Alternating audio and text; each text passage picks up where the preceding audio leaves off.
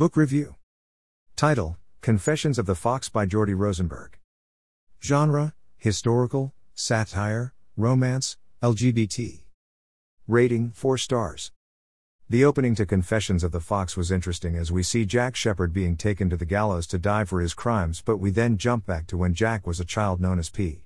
P is female, it seems, and is sold into slavery for 10 years by her mother in the early 1710s. P was tirelessly for these period of time to earn her freedom although throughout this period she refers to herself as Jack using male pronouns and even hates wearing female clothing or even moving in a feminine way making me think that P slash Jack might be transgender. We are also introduced to Bess, a young woman fleeing her life for London where she becomes a prostitute in order to make money which she isn't opposed to and even makes fun of her first client for knowing nothing about female pleasure. Jack and Bess stories are entwined as Bess is seen as the lover of Jack Sheppard but we are going to find out. Obviously, this is being told in the past tense with footnotes as this confession was found by Dr. Voth who is examining the confessions prior to publication. We follow P through her servitude until one day she ends up seeing Bess and instantly falls for her. At this point, P has thought much about her identity but takes steps to appear more masculine by binding. That night, P sneaks out to meet Bess in a pub, but as Bess sees her as a boy, she introduces herself as Jack Sheppard. After this, we watch Jack grow more confident in his identity and being taking steps to becoming the master thief we are going to come to know him as. He also begins building a relationship with Bess, but he quickly finds himself in prison and he has to get himself out of this situation when he is still feeling a lot of self doubt about his identity and abilities. In the present, we follow Dr. Voth as they uncover the secrets the manuscript is holding. Dr. Voth is also transgender and dealing with a lot of issues of social pressure from work and in their social life with dating. I really like both timelines, but I prefer to be following Jack as that was more interesting for me personally especially given the fact we learn a lot about the culture and language used in London at this time. Dr. Voth has also been contacted by people interested in the manuscript, but they aren't giving it up for money as they know it is worth more than that. Jack manages to escape from a part of the prison that no one has ever escaped from alive before, meaning rumors are flying around London about him and he seems to not know how to deal with it.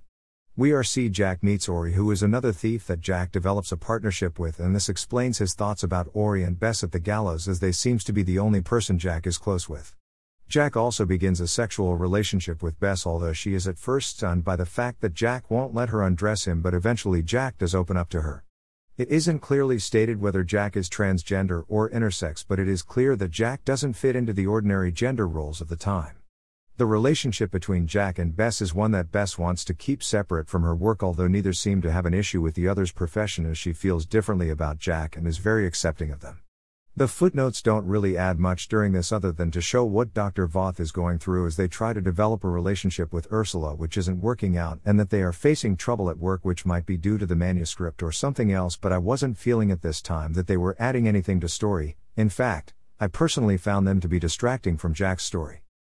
As the plague hits London, we follow Jack as he learns about chimera through Bess, chimera or more specifically sexual chimera as a way of explaining intersex people at the time, which is what I believe Jack is. Jack ends up speaking to one of Bess' former client who was a doctor for surgery to remove his breasts. The entire scene of the surgery was hilarious from Bess and Jack drinking for entirely different reasons, to the doctor fainting and Bess taking over the operation because she has read all of the doctor's work and Jack's thoughts throughout the whole process are brilliant. The footnotes also take a comedic turn during this part of the novel as we witness Dr. Voth is forced to work with the pharmaceutical company slash publisher in order to get funding as the manuscript is technically owned by the university that Voth works for.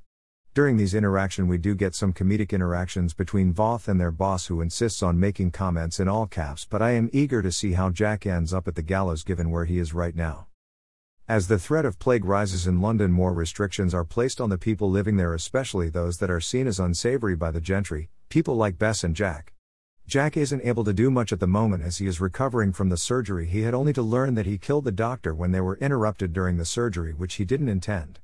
However, as a consequence of this, Jack is much happier in himself since his body now reflects the person he has always felt he has been, and he and Bess talk about some jobs they can do after he is better.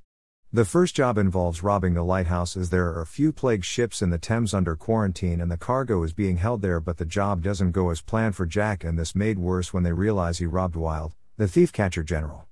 Jack and Bess debate over what to do, but with the mounting pressures of society, they realize they have to leave so they won't be putting others at risk. The footnotes also add a little during this time as the pharmaceutical company is putting pressure on Dr. Voth for the missing pages, but they don't have them or not that we know and have gone on strike until they receive their payment, which means we get the sarcastic comments we have come to enjoy again rather than the other ones, but they still don't add much to the story. Given how Jack's story is going right now, it seems we are building to the events that sent him to the gallows. Bess also shares her personal history with Jack, which is something they've kept to themselves up until now, but they feel intimate enough to reveal them now. As we cross into the final section of the novel, Jack learns of the community of pirates led by Oko, an escaped slave. These pirates created an elixir allowing the user to exceed their biological limits, and this brings some of Rosenberg's fantasy elements to life. Voth also indulges in fantasy as they join the radical librarians who live in the stretches which contains thousands of altered texts like the manuscript we are reading. Rosenberg seems to be a master of demonstrating how the reimagining of history is actually a very sensual and intimate thing, which is mirrored in Voth's commentary throughout the novel. Overall, Confessions of the Fox brings a new perspective to history and the recapturing of history, as Voth mentions in the closing footnotes of the novel. It was a really interesting read and was a great entry to transgender fiction, and I hope to read more of Rosenberg in the future as Confessions is a debut novel. Buy it here. Paperback slash hardcover, Amazon.co.uk Amazon.com. Kindle edition, Amazon.co.uk Amazon.com.